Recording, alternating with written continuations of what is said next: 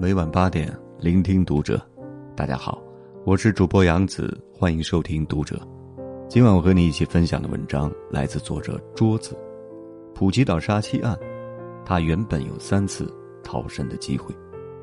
关注读者新媒体，一起成为更好的读者。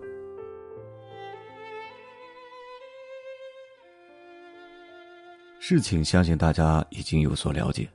天津男子张一凡，在几个月内疯狂给妻子购买十余份保额超过三千万的保险，随后带着一无所知的妻子假装去泰国旅行，在一家酒店将妻子残忍杀害。目前，张一凡已经被缉拿归案，留给三个家庭的是无尽的痛苦和噩梦。小杰的父母整夜整夜的失眠，唯一的诉求就是。他们要让杀害女儿的凶手偿命。小杰二十个月大的女儿笑笑，亲眼目睹了爸爸对妈妈施暴，并残忍杀害妈妈。从那以后，他再也不会笑了。从前时刻喊着妈妈的笑笑，现在再也不喊了，甚至到了晚上就一边爬一边喊害怕。而最令人心痛的，就是小杰本人。她那么单纯的爱着自己的丈夫，却不知，对方早已在背后准备好了屠刀。而他自己，原本有三次逃生的机会。第一次是在婚前。小杰的朋友说，有一次张某发脾气，把手机和汽车的挡风玻璃都砸坏了。他劝过小杰要多留心，这种情绪极端的男人，难保以后会做出什么事儿来。第二次。是在两人离婚时，为了买第二套房，张一凡和小杰办理离婚手续。这段时间，小杰其实也可以名正言顺的离开他。他不知道的是，张一凡将房款挥霍，一掷千金给女主播打赏，用来满足自己的私欲，违背婚姻的底线。第三次，是在看到张一凡失业之后安心啃老时，他没有工作。却挥霍无度，心安理得的啃老，靠着双方父母的资助，过着忧郁的生活。这样的极度自私的男人，如何能够承担起家庭的责任？一场悲剧，三个家庭的破碎。事到如今，我们再指责凶手的残暴和泯灭人性，也于事无补。唯有相信法律会做出最公正的裁决。愿逝者安息。愿生者清醒。这件事儿，对我们当代女性择偶，也有一个警示作用。这三种男人，千万不能要。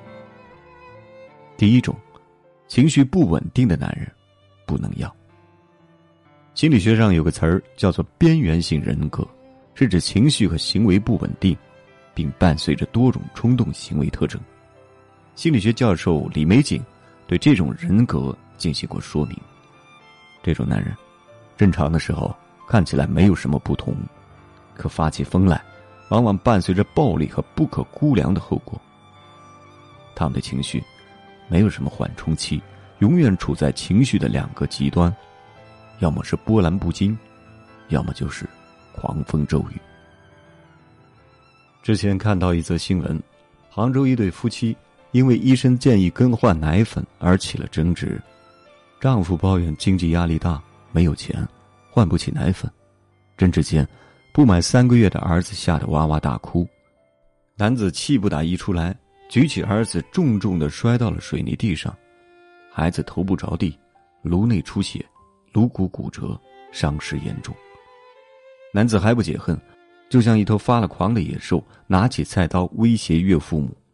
直到警方赶来控制住男子，这场风波才算平息。孩子被紧急送往医院抢救。看着孱弱的双亲和正在抢救的儿子，妻子嚎啕大哭。他怎么也没想到，自己自以为的依靠，竟然会挥刀向着自己最亲的人。可是他也记得，从前吵架的时候，丈夫愤怒起来也会摔东西或者摔手机，只是没想到。这次，摔的是自己的儿子。情绪不稳定的男人，就像婚姻里的一剂毒药，和他生活在一起，就像安了一颗定时炸弹，他时刻在旁边发出威胁，但你不知道什么时候会爆，提心吊胆，日子不得安生。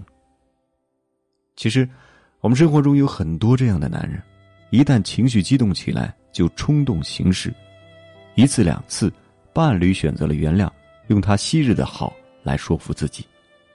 可是谁也不知道，第三次，他的拳头是不是砸在自己身上？第二种，没有底线的男人不能要。江苏南通，四十八岁的村民李某被丈夫黄华杀害，尸体出现在家门前的河沟里。这个歹毒的男人，在婚后不久就出轨，不但没有迷途知返，为了能和情人双宿双飞，他在给妻子买了保险之后。残忍杀妻，屈从于自己的私欲，在婚姻内出轨他人，这是黄华的第一宗罪；放纵自己的贪欲和恶念，为了一笔不义之财，残忍杀害陪伴自己多年的妻子，这是黄华的第二重罪。婚姻的底线被他肆意践踏，人性的恶更是被发挥的淋漓尽致。这个无法控制自己贪念和恶念的男人。自己死不足惜，可他的妻子何辜？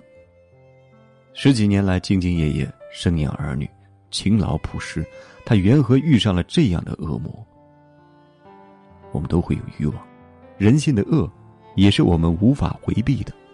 可是，一个正常人不会任由自己的欲望野蛮生长，不会让自己的恶像潘多拉的盒子一样打开，因为懂得自控。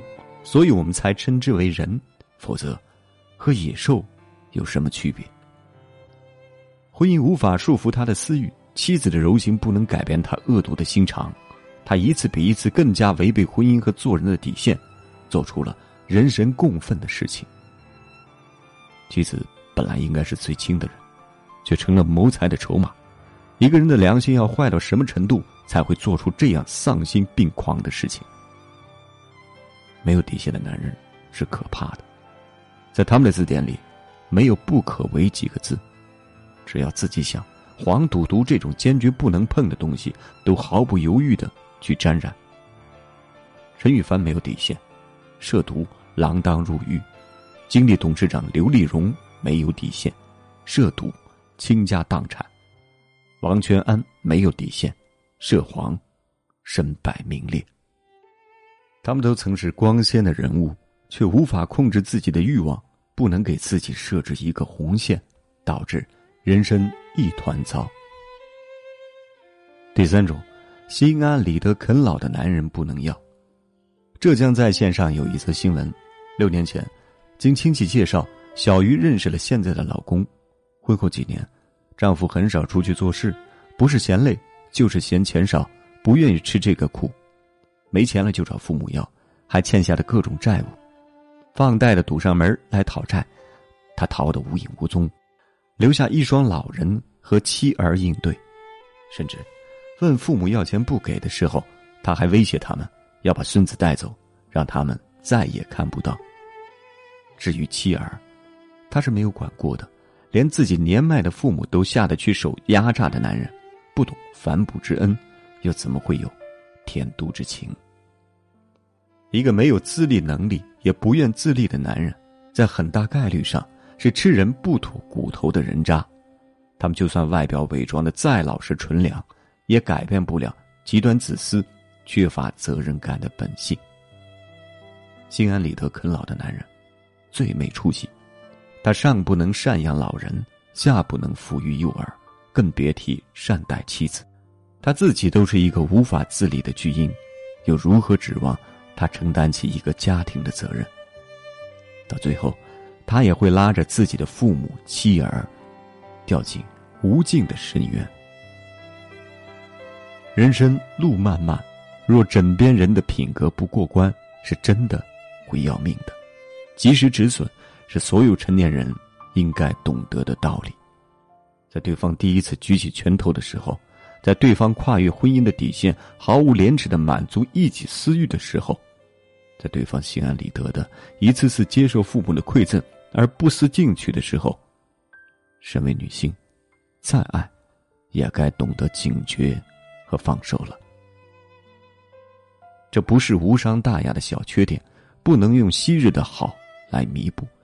这是一个人人格的缺失，是品行的不端，是人性上的恶。你不是圣人，不必牺牲自己来拯救他。一个人凶残的本性和极端的自私是无法改变的，你能做的就是在发现之后及时远离。婚姻和爱情不是无私的，你同样应该懂得趋利避害。首先学会保全自己，爱自己。你才能爱他人，才能让这段关系良性发展。这个世界很残酷，任何的感情永远不会重要的过自我保全。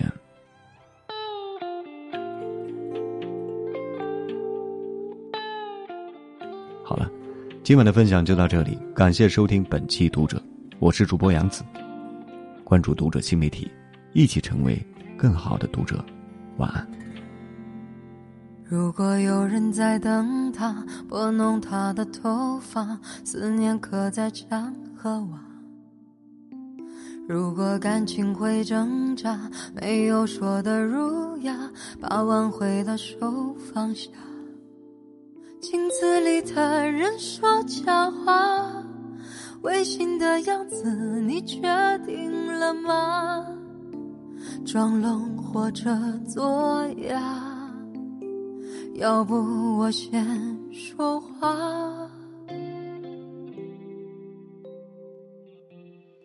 我们的爱情到这刚刚好，剩不多也不少，还能忘掉。我应该可以把自己照顾好。我们的距离到这刚刚好，不够我们拥抱就挽回不了。用力爱过的人，不该计较。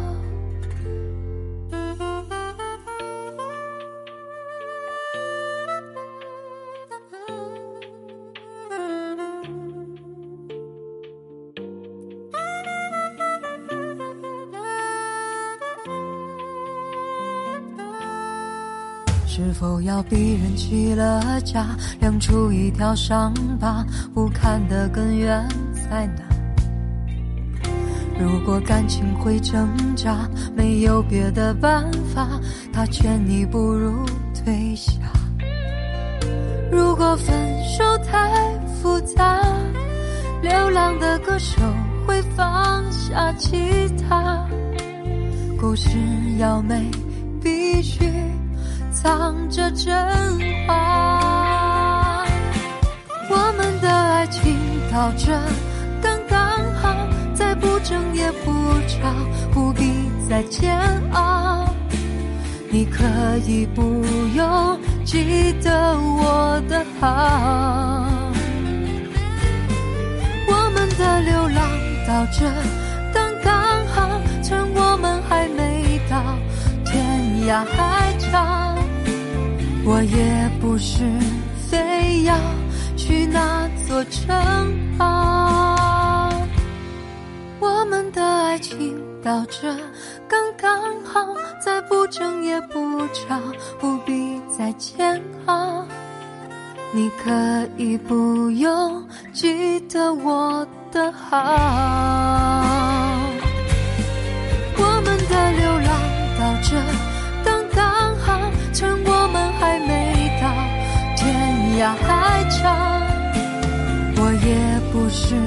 非要去那座城堡。天空有些暗了暗的，刚刚好，我难过的样子就没人看到。你别太在意我身上的记号。